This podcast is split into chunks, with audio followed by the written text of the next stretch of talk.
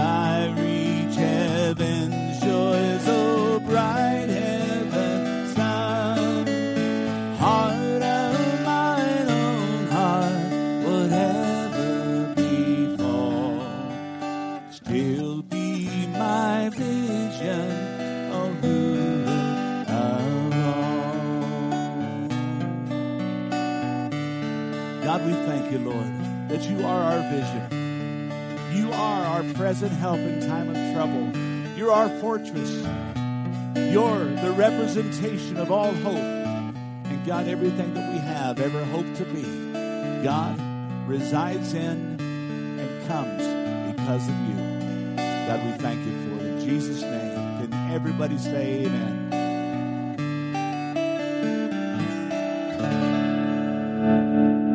Oh, thank you, Lord. I haven't done that song in a long time. Isn't that a beautiful song? But it just says the words of what we need to do. God, you're my vision. You know, the, the psalmist says, Delight yourself in God, and he'll give you the desires of your heart. Man, have we taken that scripture out of context. You know, when you look at it and you really look at the, the actual terminology, and you heard me teach this a thousand times. When God becomes your delight, his heart becomes your desire. That's very simply what it is. And the problem is, we got too many gods.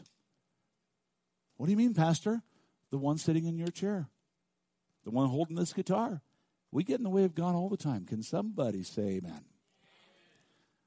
That's why this next song has to be our prayer. Going into tonight's message, this has to be our prayer. Because the truth is, folks, we have issues. We have struggles. We have difficulties. And the only thing we can do is say, God, take my heart. David said, Lord, cleanse my heart.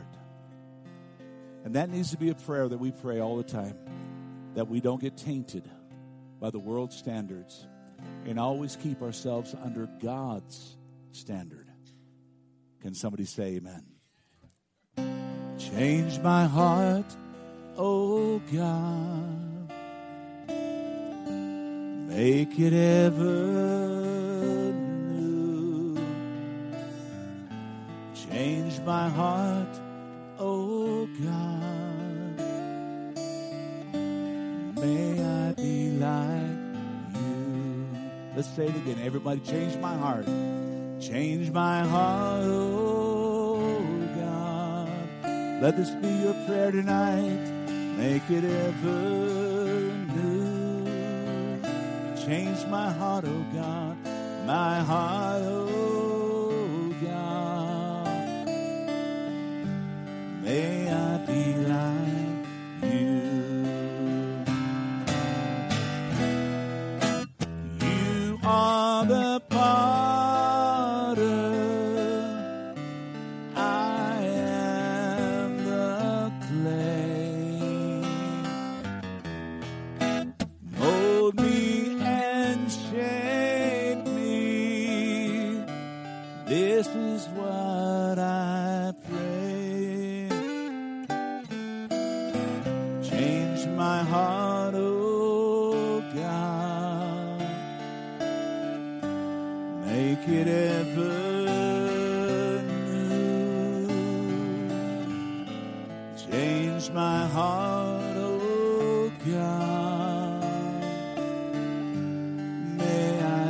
like you. Let's sing it again, everyone.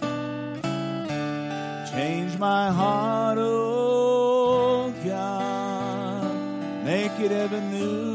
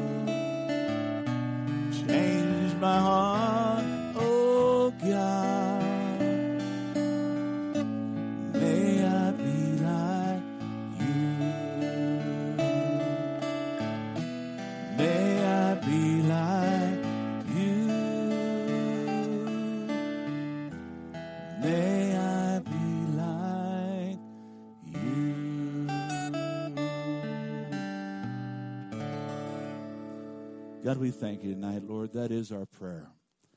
That is the depths of our request. God, we want to be like you. We want to be sons and daughters, yielded to you, dedicated to you, living for you. God, we thank you for this, that you answer that prayer in Jesus' name. And all of God's people said, Amen. Let's get in. If you don't have notes, does everybody have notes tonight? Okay. Anybody not have notes? There should be some back there. Lift your hand up high. Uh, Steve, Will, would you, one of you guys get them for us? I want to do something tonight before we do get into your notes. Uh, are you all with me? Okay, I want to I want to address last Saturday.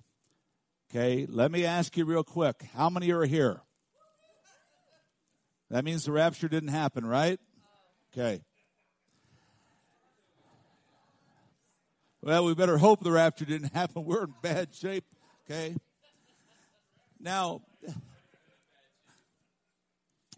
I, I, I want to, I just want to address it just briefly, and I want to do this by reading the book of Thess- uh, Second Thessalonians, and then I want to read, I want to read uh, First Thessalonians.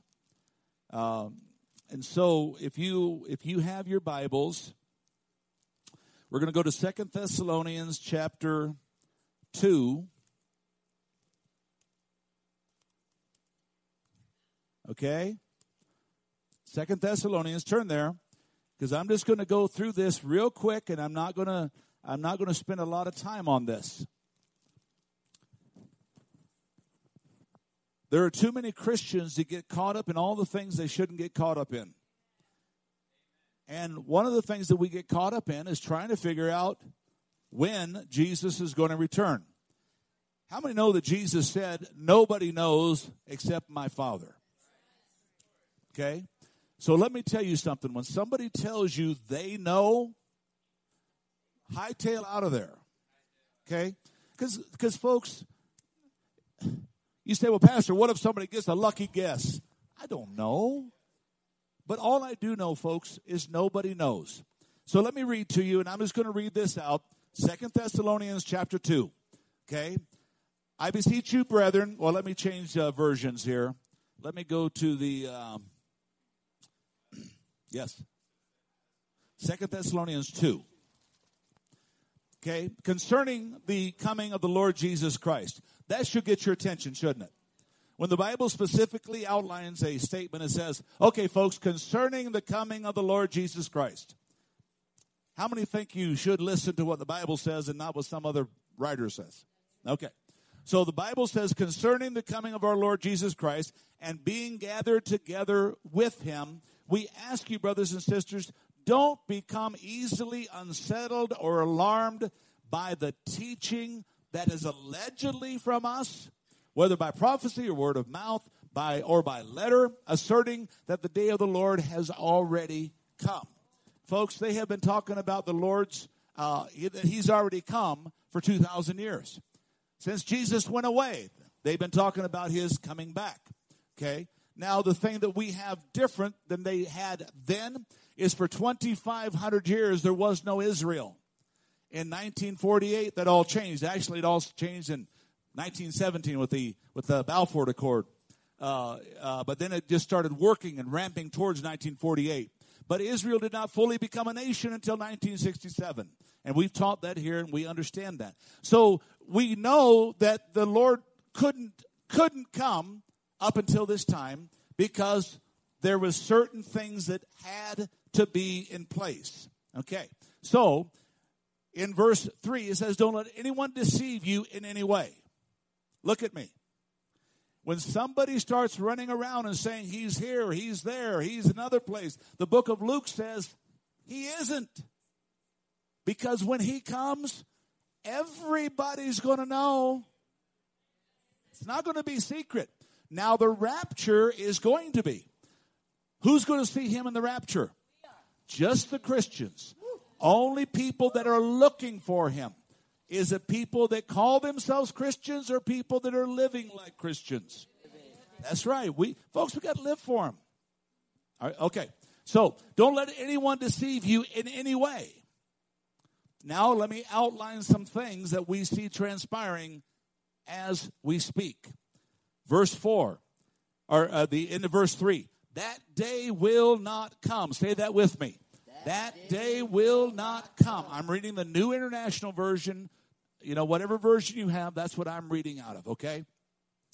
That day will not come until the rebellion occurs and the man of lawlessness is revealed. Okay?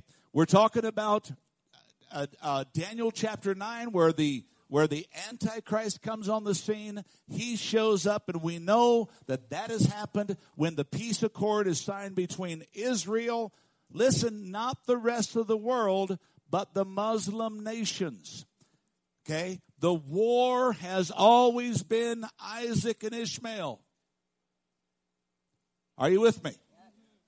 Okay, it's not United States and Saudi Arabia. It's not China and, and North Korea.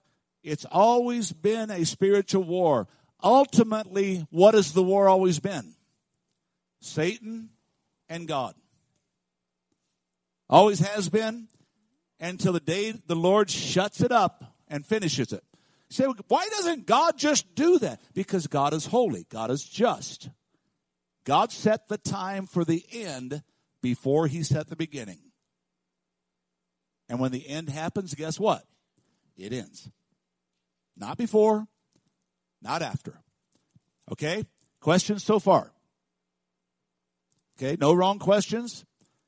Pastor, what if you don't know the answer? It won't be the first time. I just know where to find all the answers. Okay? So that day won't come unless the rebellion occurs and the man of lawlessness, doomed for destruction, comes on the scene. He will oppose and will exalt everything over uh, himself over everything that is called God or is worshipped so that he sets himself up in God's temple proclaiming uh, uh, himself to be God. We see this as happening three and a half years into the tribulation period. If you're a pre-tribulationist as I am, okay, uh, you say, well, Pastor, are you sure that you're sure that you're sure that the rapture is going to happen before the tribulation?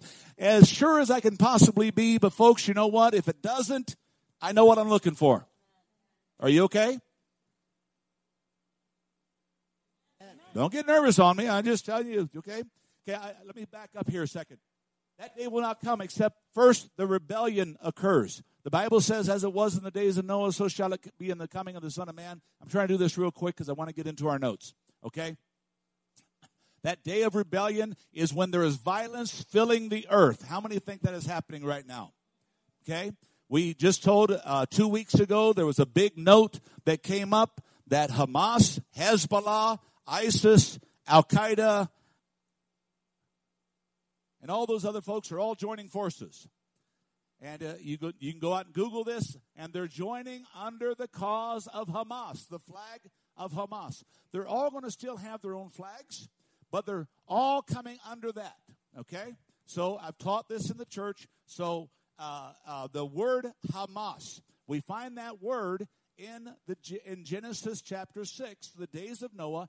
God said, "Violence cover the earth, and I'm going to destroy it because of it." The word violence in the Hebrew is Hamas. Okay, coincidence? Let's go on here. Okay, so we see what's happening. The man of sin has to show up the man, the same guy that's going to set up his his likeness in the temple three and a half years into the tribulation. Don't you remember that I was with you? I told you all these things. Okay, and now you know what is holding him back, so that uh, he may be revealed at that proper time. Okay, a lot of people have taught for years and years that this is the Holy Spirit.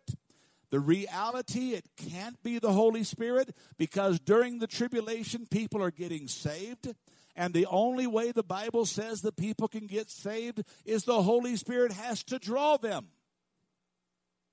So if the Holy Spirit is taken out of the earth, who's drawing the people? Okay? So the reality, what we understand, what I have studied and understand, and, and countless other Bible scholars, is he's referring to the church. The church has to be taken away because we are causing the greatest obstacle for the enemy. Okay, let me continue on here. Verse 6, and oh, I already read that. Verse 7 For the secret power of lawlessness is already at work. How many see it already happening in the world? But the one who holds back, holds it back, will continue to do so until it is taken out of the way, which we, most of us believe, most the Bible scholars that I've read, and, and the handful that don't believe, you know, literally a handful, uh, we believe that's fulfilled in Revelation 4 1. Okay, after the seven churches are talked about, Revelation 4 1, the Bible, you see a picture that God tells John, Come up, let me show you the things that's going to happen. And then we hear, you know, uh, Revelation 4, Revelation 5 talks about all the things that John beheld in heaven, glorious things he couldn't even talk about, he didn't know how to say. And then Revelation 6, chapter, verse 1, what happens? The beginning of the tribulation. The Bible says that Jesus opens the seals. I'm going to think Jesus is going to open the seals to destroy his own kids. Okay? You can read the rest of that. I'm not going to get into it, but I am going to take you over to First Thessalonians chapter 4. Okay? I just want to show you guys that there, eh, guys and gals, there's a lot of stuff that is transpiring right now that you and I have no need to be bothered by. Okay, because these are things that are going to come to pass. Matthew 24 has an entire list, and it says, These things must come to pass, but the end is not yet. And then you say, Well, Pastor, when is the end? It says that when the gospel is preached into all the earth, then the end will come. You, you, you mean there's a last person that has to hear? That's what it sounds like to me. You know, who's that last person? That's why we need to be out witnessing, telling people about Jesus. Let's get that last person real quick. Somebody say amen. Okay? Uh, Revelation, or second, uh, First Thessalonians chapter four. Brothers and sisters, we don't want you to be uninformed. I'm verse 13 about those who have died. Okay, those who sleep in death, he says, so that you uh, do not grieve like the rest of mankind who have no hope.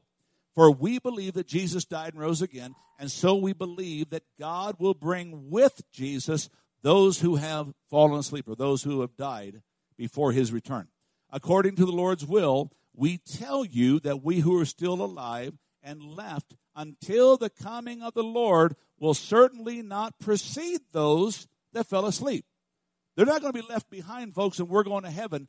They're going to precede us. The Bible said the dead in Christ will rise first.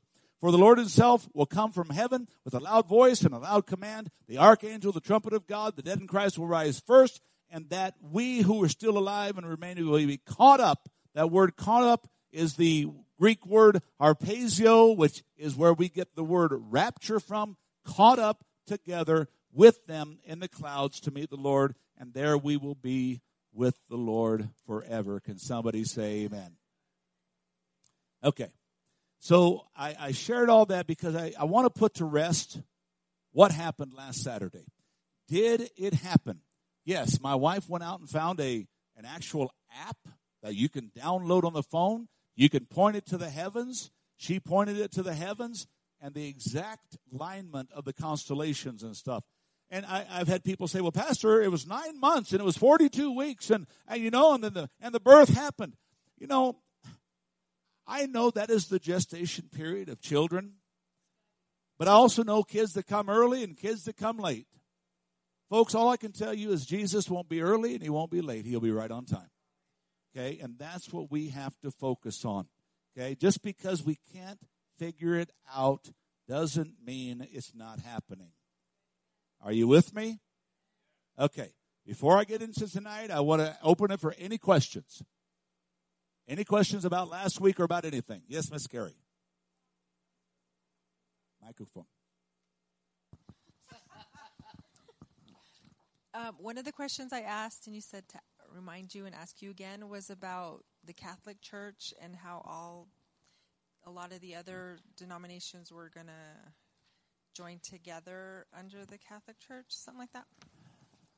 I don't remember the question. I don't remember well, the. I don't my, know the what's happening there. um, it started with my my father had mentioned something about the Catholic Church was trying to unite like a lot all of the religions churches, in the world. All okay. religions. Okay, I'll address that. A lot of people think, and, and I'm just going to I'm going to throw these things out there. Okay, they think the Catholic Church is the whore of Babylon. Okay. One of the reasons they think that, and, and we find that as the picture of the great dragon that we talked about uh, last Wednesday night, that is going to capture up the church try to destroy the church, but God's going to take them out. Okay? Uh, the uh, you know it, it is incestuous with with all the religions right now. Uh, what's the Pope's name? Francis? Is that what's his name? That, no, Pope. Pope. Whatever his name is, Pope. The guy, yeah, the guy with the, the tall hat. I can't think of his name right now for some reason. Uh, he is he is he is based he how do I say this, folks? I don't want to offend anybody. My wife and I were raised Catholic. I know the Catholic Church probably I know the Catholic Church as well as the as the priest in this town knows it. Probably better. Okay? But the reality is I, I don't want to offend anybody by saying so because a lot of us have family and stuff in there. And I believe a lot of people go to the Catholic Church just because that's where they've always gone. Okay? I believe the Catholic Church is full of real Christians. And I believe the church is full of, of dead bodies, you know, that are playing a religious game.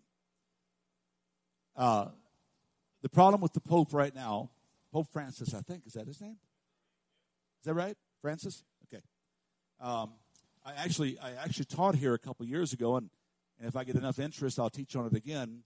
Uh, I'll, I'll, I'll, teach on the Malachy prophecies uh, about the uh, last pope and just the irony over 100 years how this thing was all brought out and everything, everything that was prophesied has come to pass to the T. And if it's true, this is the last pope, according to the Malachy prophecies. Okay? Uh, and if it's true. So he he has said, he has stood up and said, God and Allah are the same God. Okay, Pope Francis has stood up and said those words. Okay, he uh, he has he has had uh, Muslim, whatever they call their services, at the Vatican.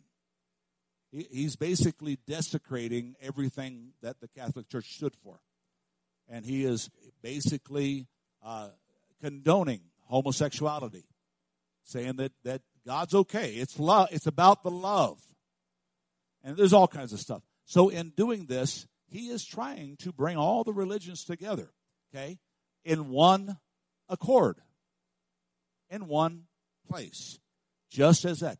And there are a lot of people that because they teach that he is the whore, that the Catholic Church is the whore of Babylon, that he is the false prophet. Folks, you know, you know, Pastor, why don't you just make a, a make a statement that he is or he isn't? I'm not Jesus. I don't know. Okay? But I, I know enough that there's, folks, it is not the time to be playing church. Okay? So hopefully that answered. Uh, in that, they're trying to merge uh, all the religions of the world. They're trying to bring them all together. Okay? Somebody else. Any other questions before we get into tonight?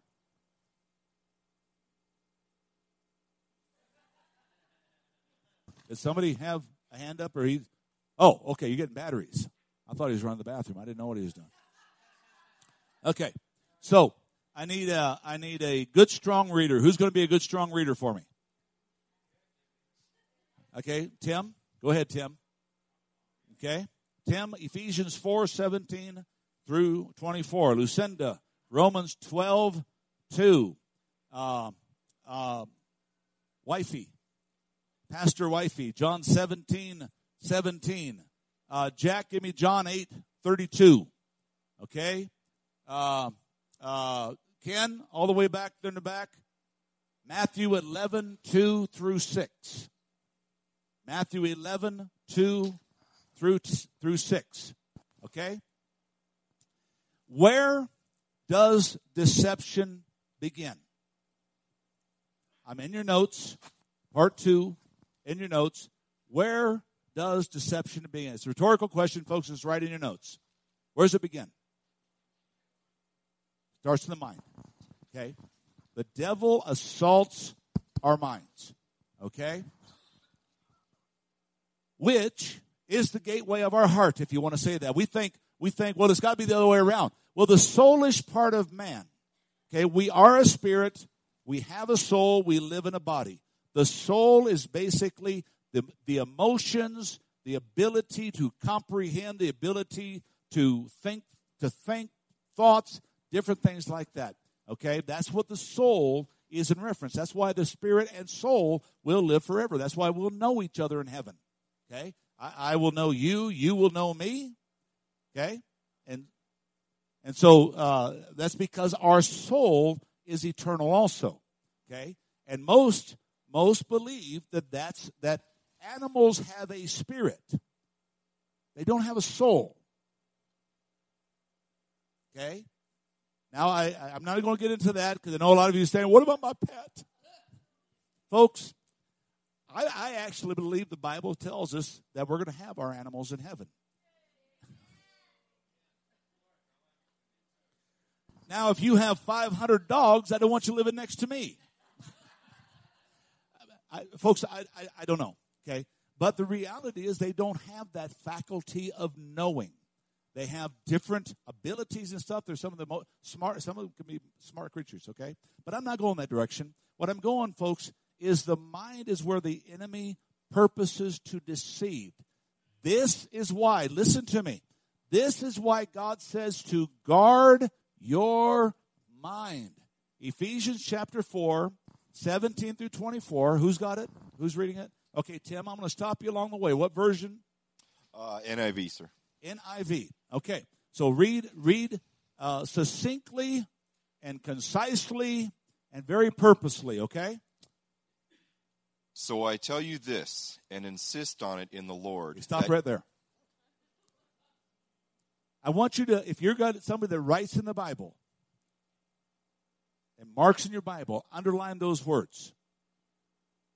He said, I speak to you this, I tell you this, and in the Lord.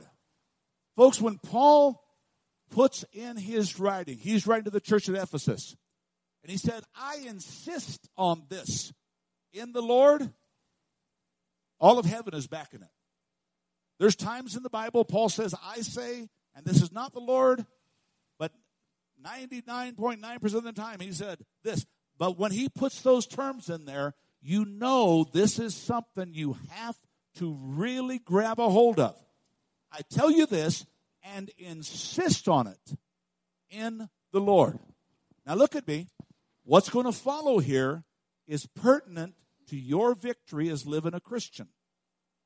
It's pertinent as your Christian, as your life living a Christian. I've had people say, Well, I'm a Christian, I just don't do everything right. It's not about perfection, folks. He did everything. But it is about dedication, it is about commitment. You cannot call your Christian and not live Christ like. You can't do it. So this is what Paul's saying here. He's outlining some things to the Ephesus church. He said, folks, Ephesus was a very licentious city. They, they, they, their whole their whole religion was based on fertility. They had a goddess that had I don't know how many breasts, but that's what the whole thing was about. And it was all about uh, licentiousness. It was all, all about this. And they put up all these these uh, references.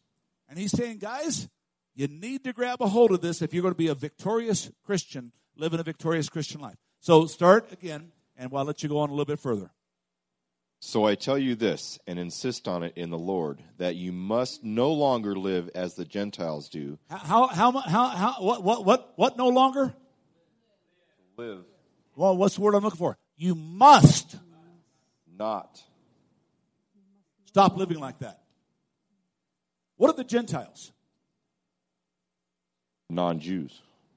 Non Jews, but what are the Gentiles? If you were to look up the word Gentile, the word Gentile means heathen. Not just non Jew. Yes, anybody that's not a Jew is a Gentile. But a Gentile is a heathen. Look at somebody and say, Man, God knew me, didn't he? Okay? Do you must no longer live. Okay, look what Paul says. He says, I insist that you get a hold of this. You must stop living like the Gentiles. And then he tells you the whole root of their living. What was the next line there, Tim? You must no longer live as the Gentiles do in the futility of their thinking. Okay, stop there in the futility of their thinking. That, that, uh, that word futility, I, I know what it means, but it, it intrigued me, so I went into the Greek to actually look at it, and I wrote down exactly what the Greek word for utility, or the Greek for futility means. Listen what it says here. It's called aimlessness because you lack purpose. Life's all about you. Okay, I'll let, I'll let you read that, honey, when, uh, after we get there. Okay? Aimlessness due to lacking purpose, or listen to this, or a meaningful end. In other words, you're just going through life. This is how it ends. It says, nonsense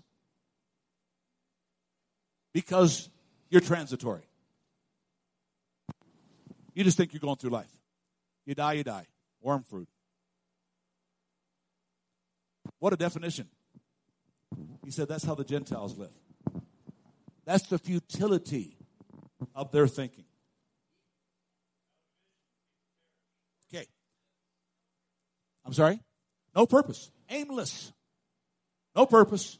Okay. So let me read this to you. This is this is out my wife's Bible. She has, uh, what is this, honey? The Application Study Bible.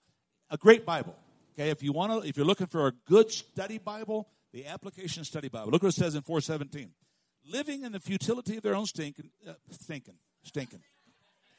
Living in the futility of their own thinking refuse to, re- refers to the natural tendency of human beings to think their way away from God's way intellectual pride, rationalization, and excuses all uh, excuses all keep people from God.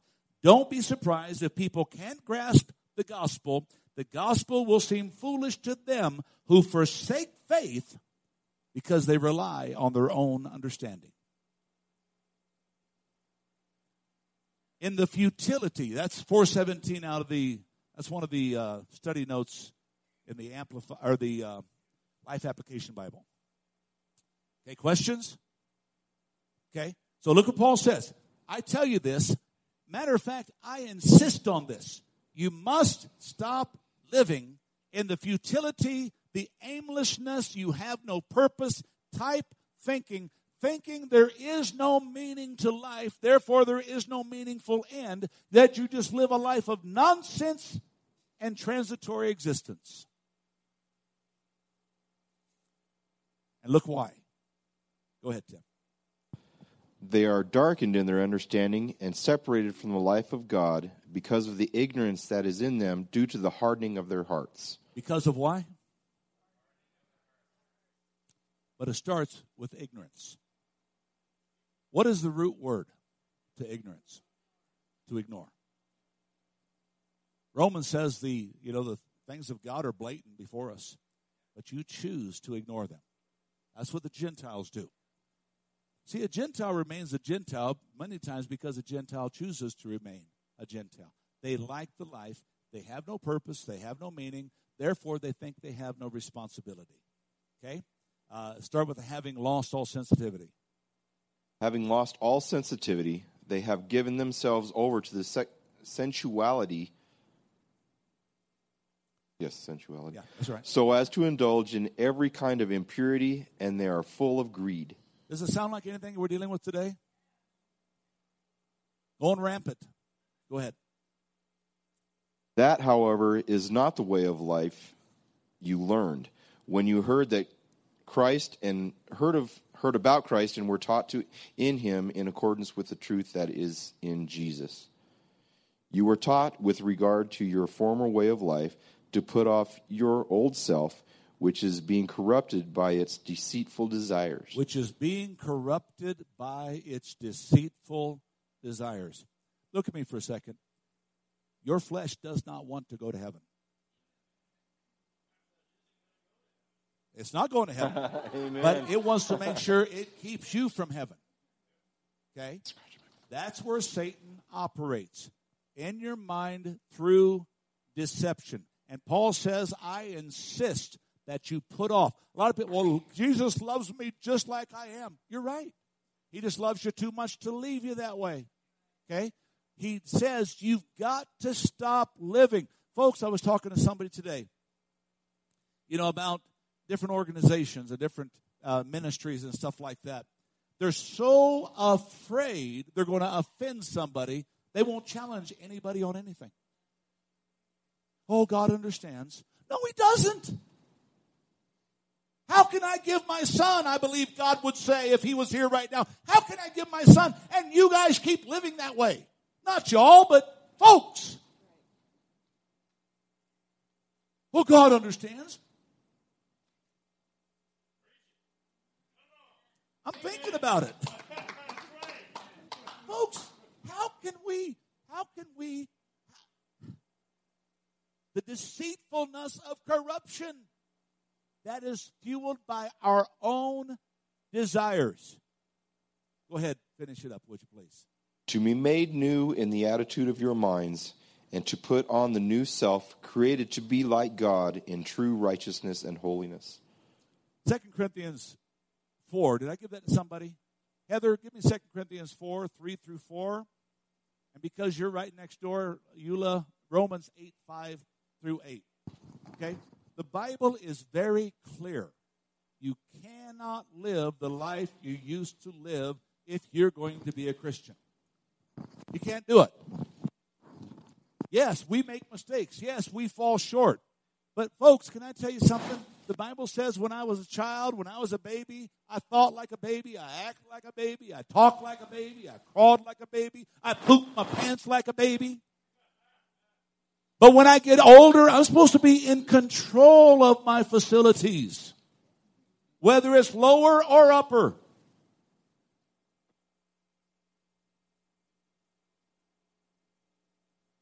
Second Corinthians, go ahead. Second Corinthians 4 3 and 4, NIV.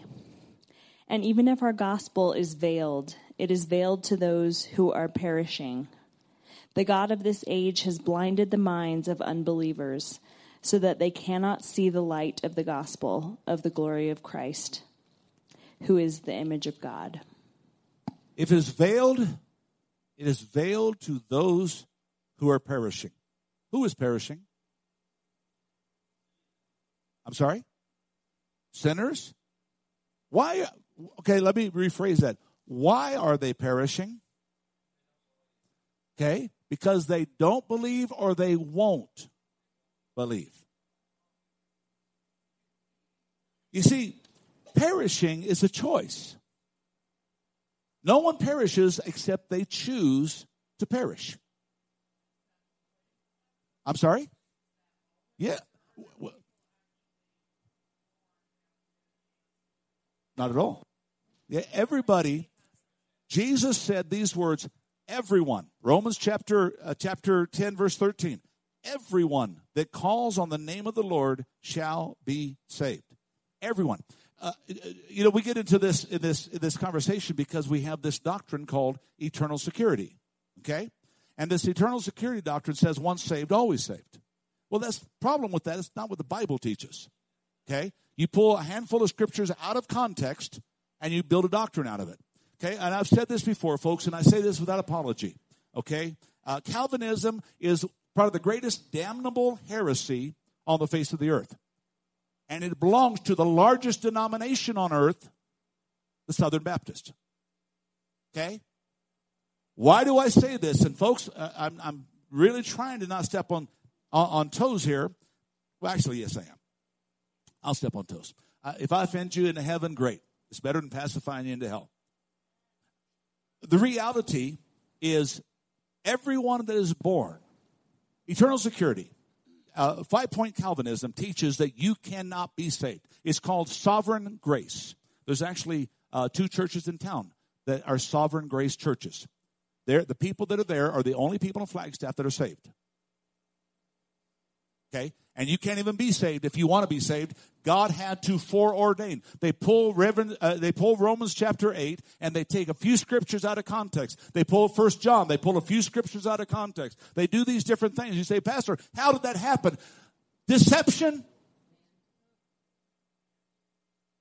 Are we okay? Okay.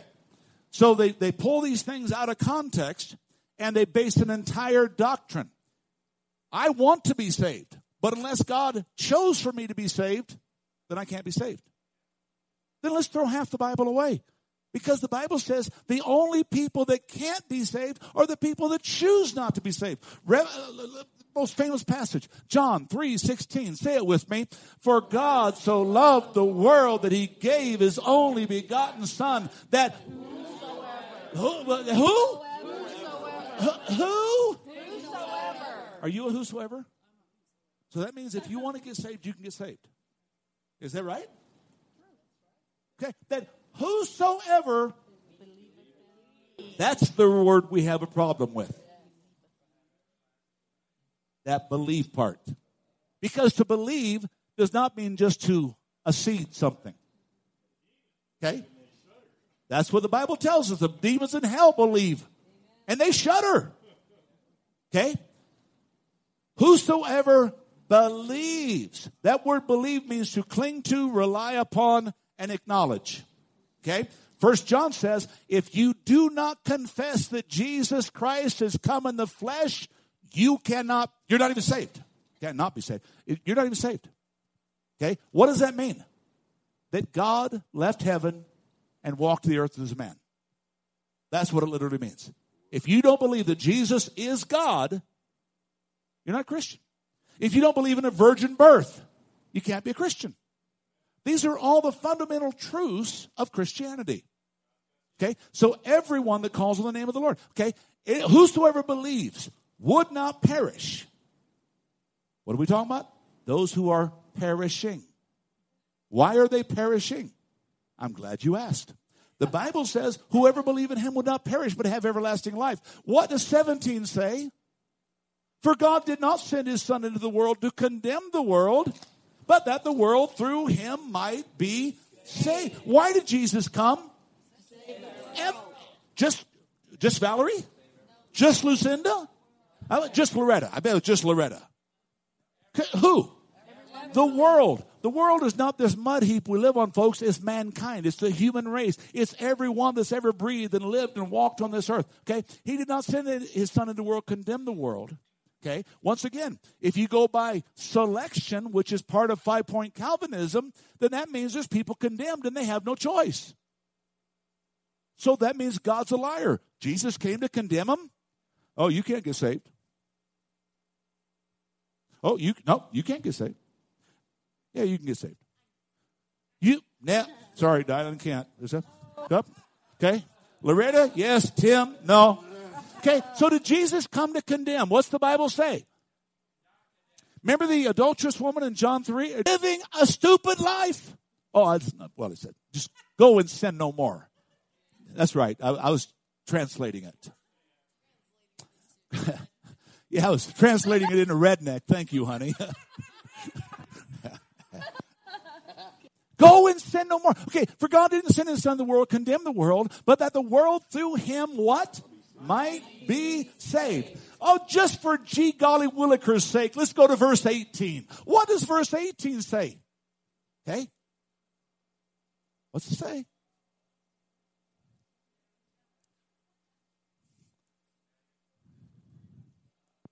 I'm going to make you read it. What's it say? What's it say, hon?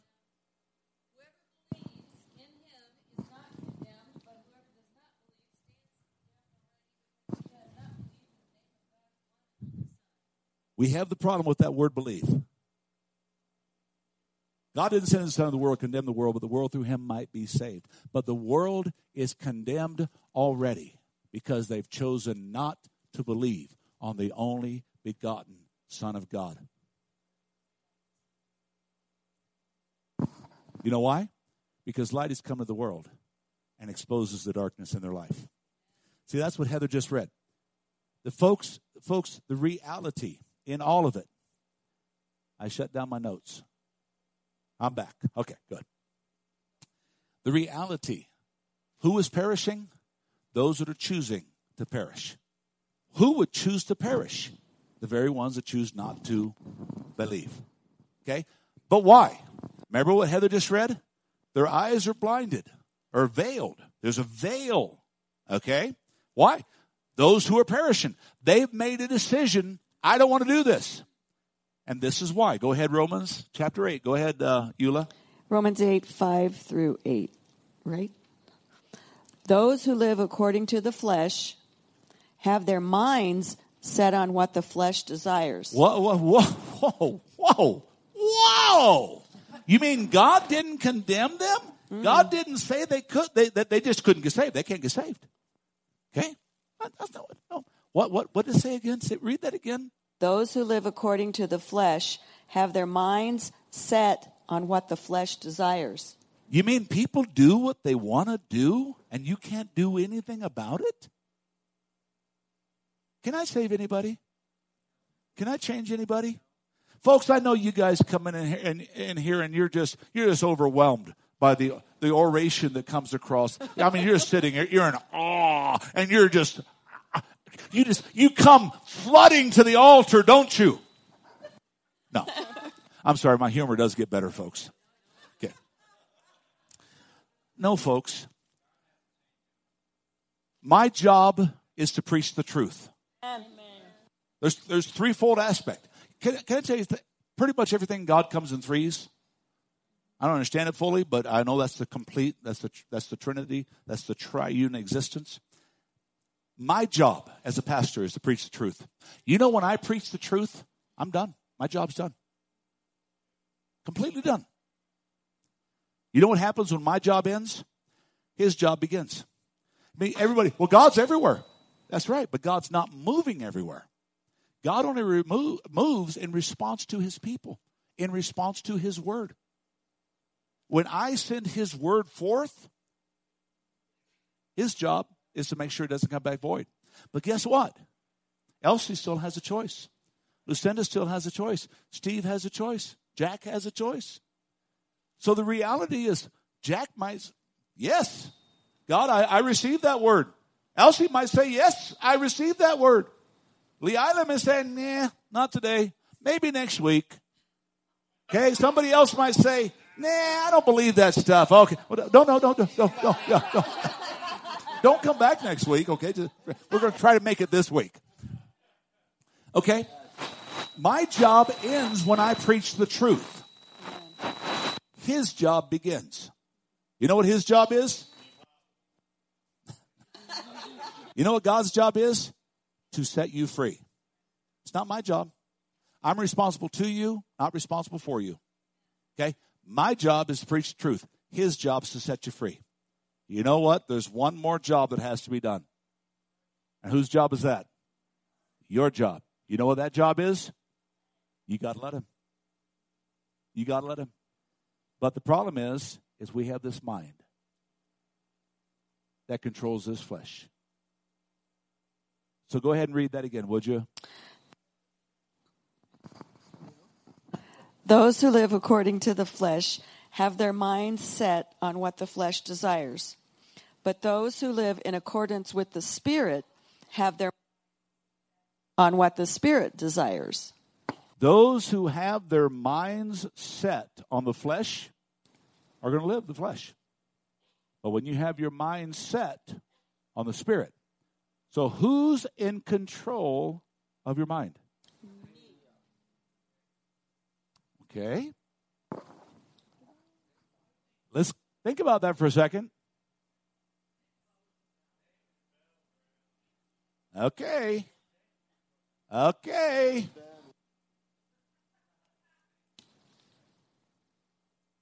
No, it's not a. It's not a. It's not a trick question. I want to give you the exact scripture.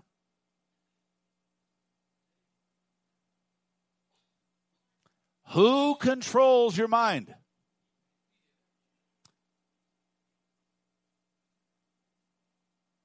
Spirit of the person. Say it again, Danny. Who you let control. Romans chapter 6. Don't you know who you yield yourself servants to obey? That's whose servant you are. It's ultimately you, but you have yielded yourself. Okay, why? Because you're in the flesh or you're in the spirit. When you walk in the flesh, what are you going to yield yourself to? The devil. When you're in the spirit, what are you going to yield yourself to? God. That's right. You know, uh, uh, so that's what it says in, in Romans 6 16. You can write it down, it's not in your notes.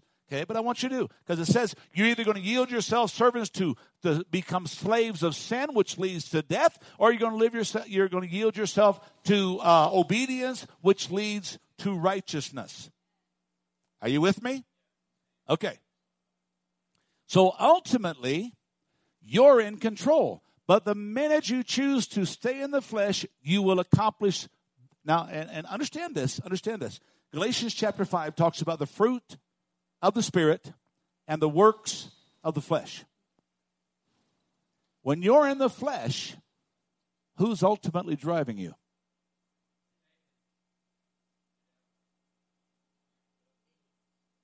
When you choose to be in the flesh, that's all I got left.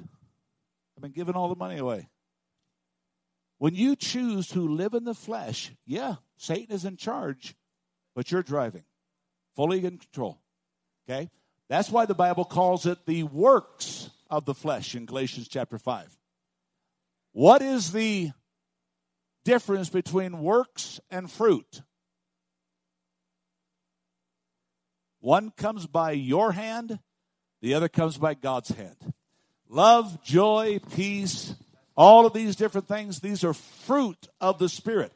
These are the things that God develops in your life when you yield yourself unto Him. Can somebody say amen? Am I making any sense tonight? Okay. So look what it says here Romans 12 2. Who has it? Romans 12 2. Okay. And then we have, uh, after that, we've got John 17. And then we have John 8.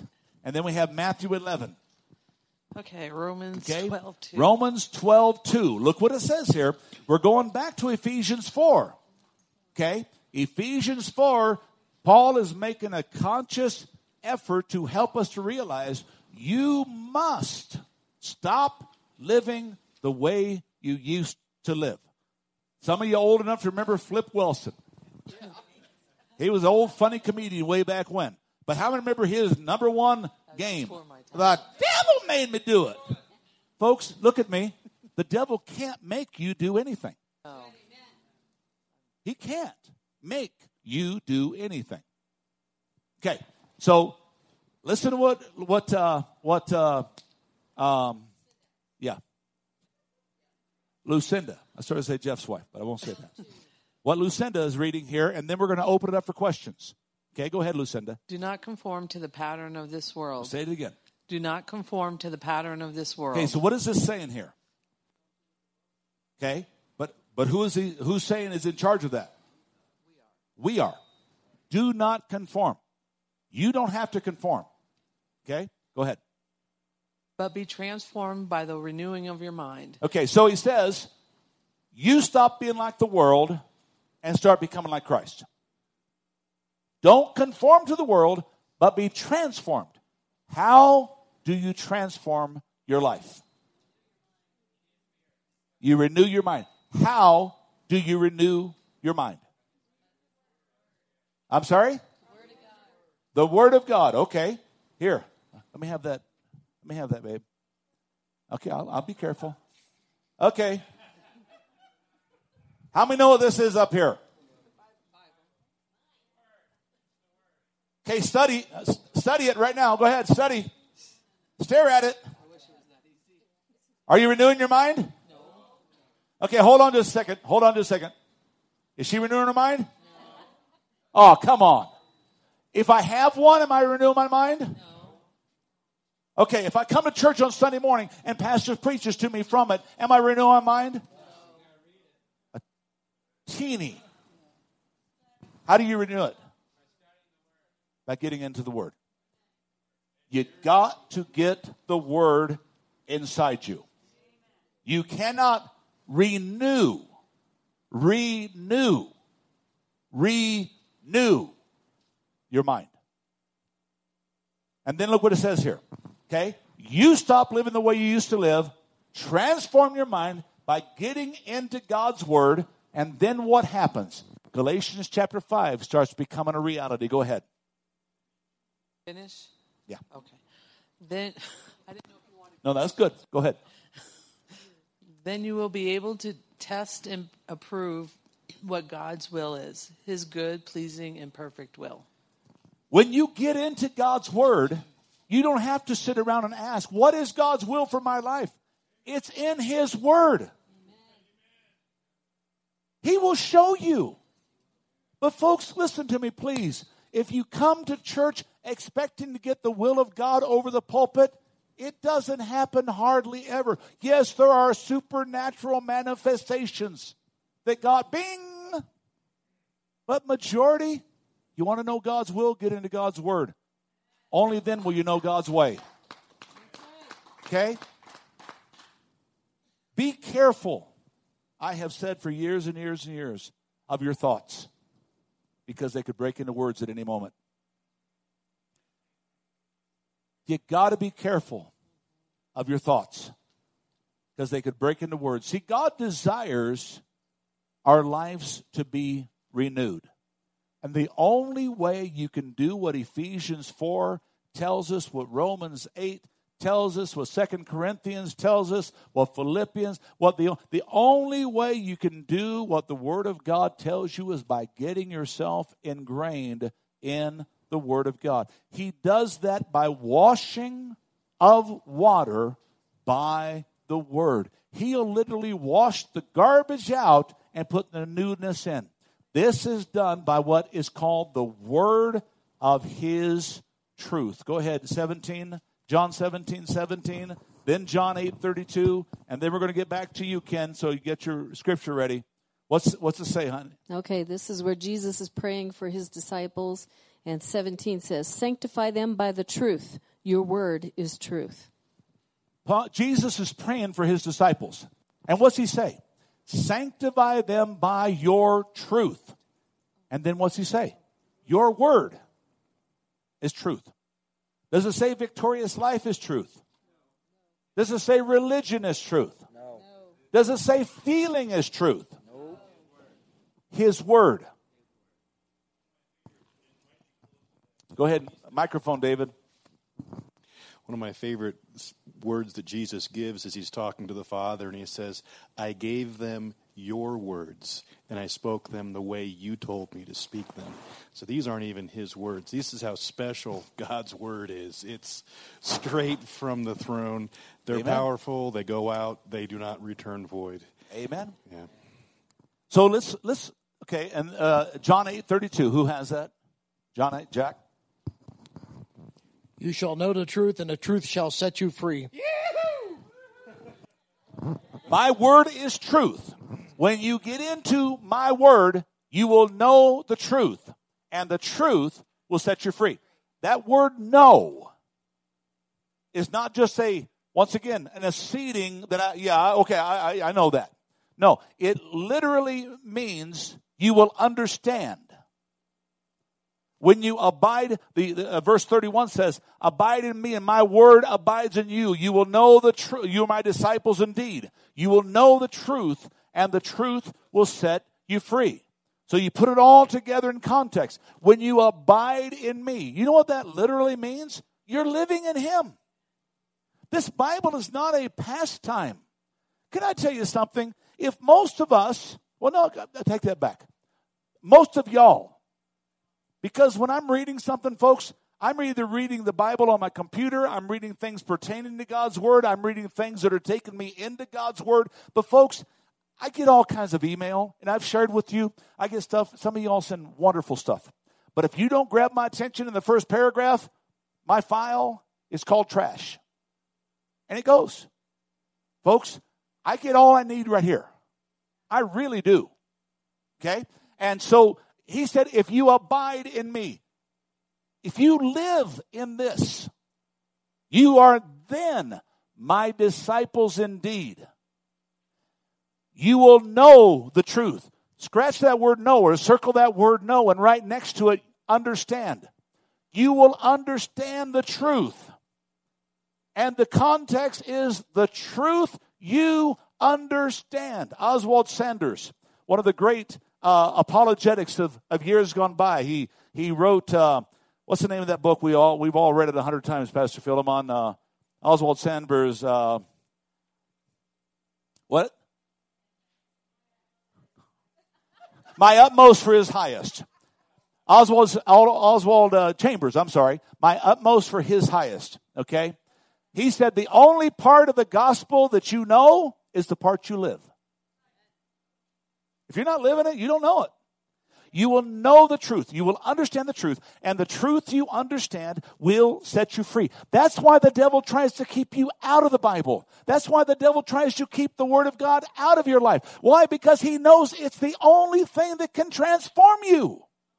You can go to church your entire, your entire life, folks. And as you've heard me say a thousand times, going to church doesn't make you a Christian any more than going to McDonald's makes you a Big Mac. It doesn't change you. Yes, I can be an awesome preacher, and we've got great preachers in this church, and we've got great teachers, and we got great everything. But, folks, if all you get of God's word is on Sunday morning or Wednesday night, you lose. You've got to get into God's word. That's why we have this thing coming up the 1st of October, starting Thursday night, next Thursday night, next Thursday night.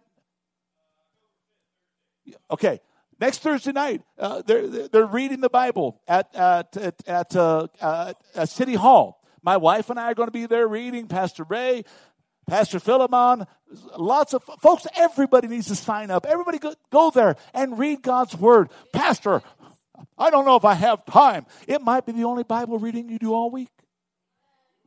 Ooh, did I say that out loud? Hmm. 15 minutes is all you got to do. Read the Bible and get out there. It's going to be it's 24 hours a day for four days to get through, three days, to get through the whole Bible. And folks, can I tell you something? Biblically, it is the only thing that does not come back void. God's Word. You'll know the truth. See, folks, this is not in your notes, but I want you to listen to me. I want you to listen to me. If I if I would have got it to you in time, Bob, I would have said, put this up on the screen. Listen, listen to this. If Satan can get you to doubt the truth, he can get a toehold. I'm going to break this down real quick in the next in the next 10 minutes. If Satan can get you to doubt the truth, he can get you he can get a toehold in your life. Just question it. Well, is that really what it means? I don't think that's that's called a toehold. If he can get you to believe a lie, now he's got a foothold. If he can get you to doubt so much and believe so little, now he has a stronghold. And it'll cause you to live a life of delusion. That's what God said. Don't be hearers of my word, be doers. Because if you're just a hearer only, you deceive yourself. That's what the book of James says. You're a hearer only. I, I, can't tell you how many people that can quote the Bible. I was talking to a guy just a few weeks ago. We, my wife and I were at an event, and I, I started to talk to this guy about his life in Christ. And he started, you know, I would say something, and he would take me to a chapter. I would say something, he would take me to another chapter. He would say something. To, the problem is, he's living with a woman, not even his wife. He's, you know, which is, let's see, what's the Bible called? Oh, that's fornication. That's right. Yeah. Okay. Well, Pastor, if I'm living with somebody and not married to them and the rapture happened, am I going? No. Well, if I'm living with somebody and, and I die, am I going to heaven? No.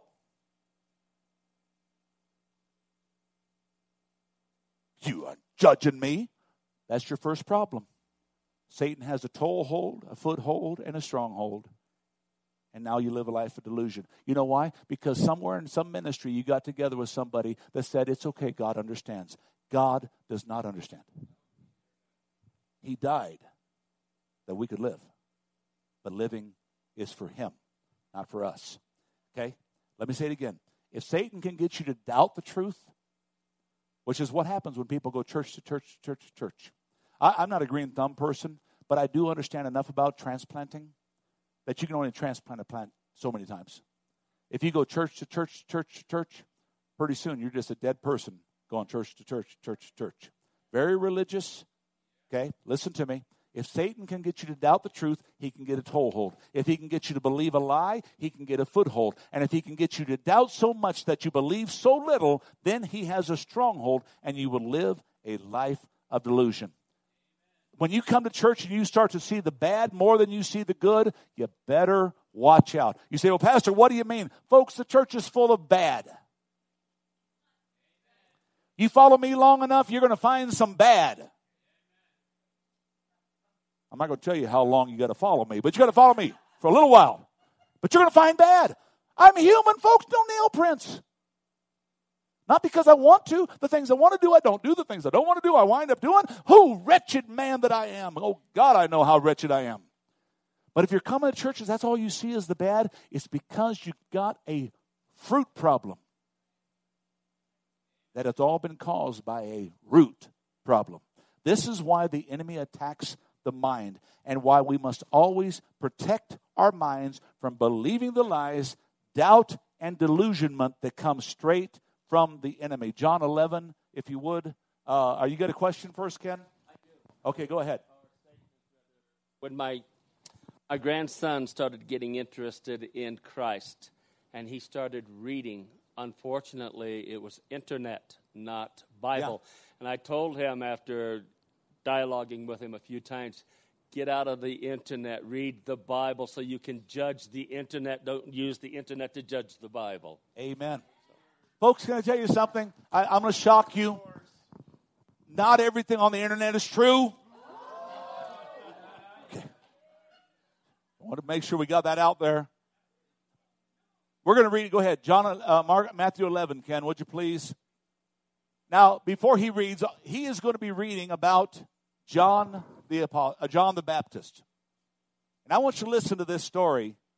Uh, not the story, this this truth, this true uh, picture of what happened to John. Now, John was Jesus' cousin.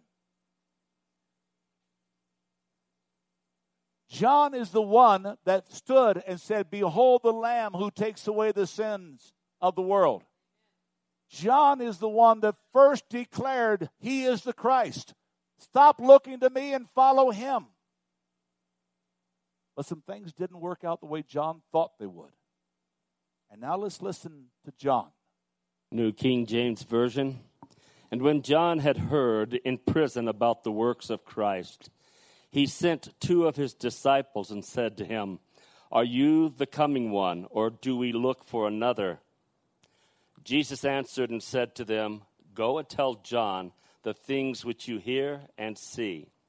The blind see and the lame walk, the lepers are cleansed and the deaf hear. The dead are raised up, and the poor have the gospel preached to them. And blessed is he who is not offended because of me. John or Matthew.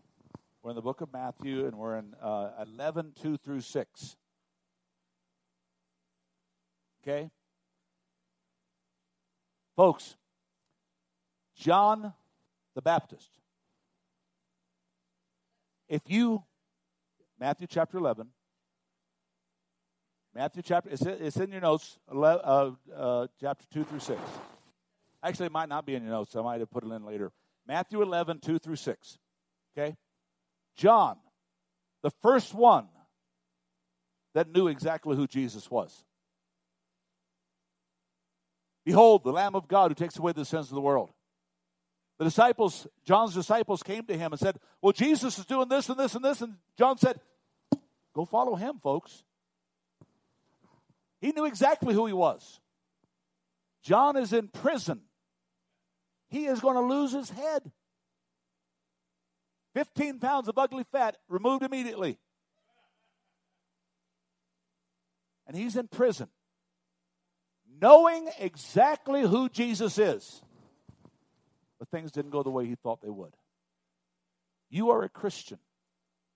Can I tell you about people? They are going to fail you, they're going to let you down. Can I tell you about pastors? They're going to fail you, they're going to let you down.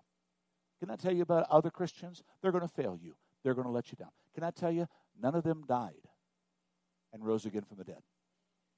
They're trying to live for God just as much as you. The only difference between you and me, I'm going to be held accountable for every single thing I've told you across that pulpit. I got a heavier thing on me. That's the only difference, folks. God doesn't love me more. God doesn't give me favors. I answered the call, and God said, okay. John ask Jesus, listen, listen to how the devil tormented his mind. Are you the one, or should we look for another? Ladies and gentlemen, the devil never stops. Let me give you a picture. I wrote this down today. And I want you, I had a lot more stuff to talk about, but folks, we you know just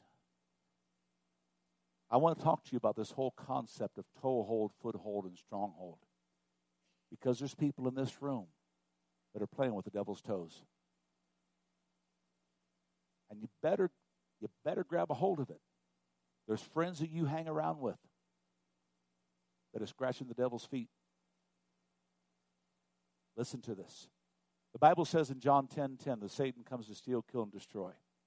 He generally starts his path of destruction never in that capacity. He starts it with a simple toehold. You know why? All he wants to do is get welcomed at your table. He just wants to be able to come into your house. You know how that happens? When it's okay for you to be around people that are saying things they shouldn't say, and you're not saying anything. Okay? You say, well, Pastor, that's just the world we live in. That's right. You're in the world, you're not of it. And if you don't stand up, they fall down. He's just looking for a seat at the table. Let me take you through a little picture of life. It started back in the 60s. Our nation allowed a toehold, and that toehold was sexual perversion. We called it the sexual revolution, okay, which now has become a stronghold of sexual anarchy in America. And this stronghold masks itself in diversity, inclusion, and tolerance. It started as a toehold. What's wrong with free love? Come on. Love. What's the matter, man and man, woman and woman, man and 15 girls, 15 girls and, and 500 guys? I mean, what's the difference? You should be okay with that. Then another stronghold came to America. At first, Satan got a toehold in the 20s. A man, a teacher, stood up in Tennessee and challenged creationism. The man's name was Scope. We know it as the Scopes monkey trial. 1925, Tennessee versus Scopes. And evolution was now allowed into the American schools. Why? It's part of the intellect. Eventually, of course, this toehold became a foothold that now has turned to a stronghold and a stranglehold that creation cannot even be taught at all. And as a result, in 1973, we had something called Roe versus Wade, to where now multiple millions and millions of babies were aborted. Why? If we evolved and we have no creator, then who determines the outcome if there's no God? You see how a toehold? Satan also has a stronghold in the entertainment industry, the marketplace, the halls of education, the spheres of culture. Can I tell you, I was praying, uh, not this morning, but yesterday morning, and God spoke to me. Because you know what the big cry is? Our culture. It's about culture. I've got a culture, you got a culture, and you know what God spoke to me? He said, Before there was culture, there was Christ.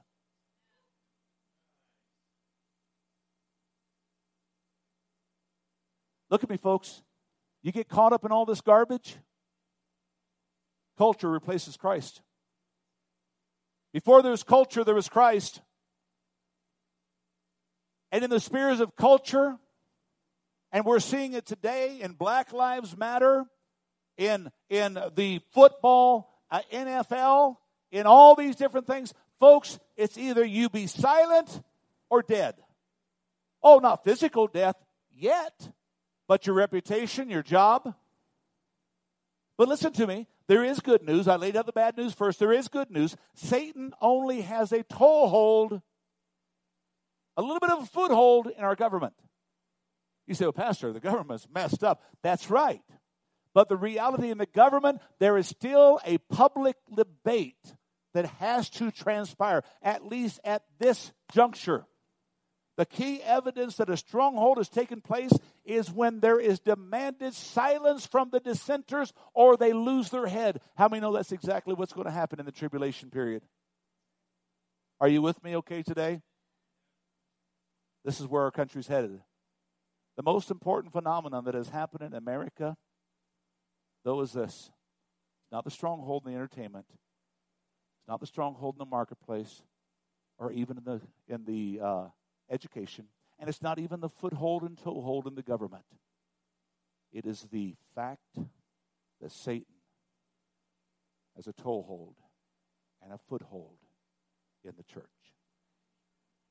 You see, this is the last straw in the destruction of a nation. When that toehold becomes a stronghold, America has no hope. That's why God said, God said, not Tim Masters, not some other Christian church, not some other person standing up on a soapbox. God said, if my people who are called by my name will humble themselves. It's not about you. It's not about me. It's about Him. And, ladies and gentlemen, in the church, until we make it about Him, it'll never be about them. But the moment it becomes about Him, it becomes about us and them. If my people who are called by my name will humble themselves and turn from their wicked ways. He's talking to the church. He said, Then I'll hear from heaven. Then I'll hear from heaven. Folks, we got to remember although Satan will bruise our heel, we're going to crush his head. I believe it's time for the church to repent and return to the Lord God Almighty.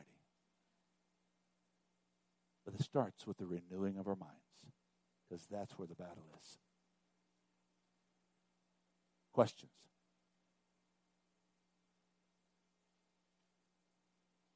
I know I preached a little bit tonight. Hope you're okay with that. Yes. What is this? Yeah. Questions? Real concise, David. I, I, I get the microphone, David. Real short. What? When you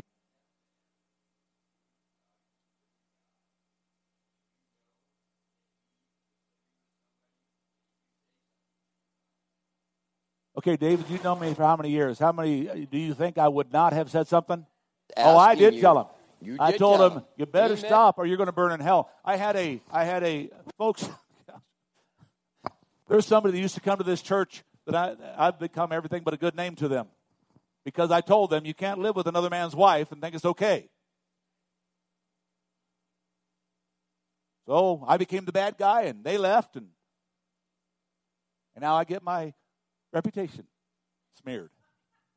You know why? Because I told them, you're going to hell.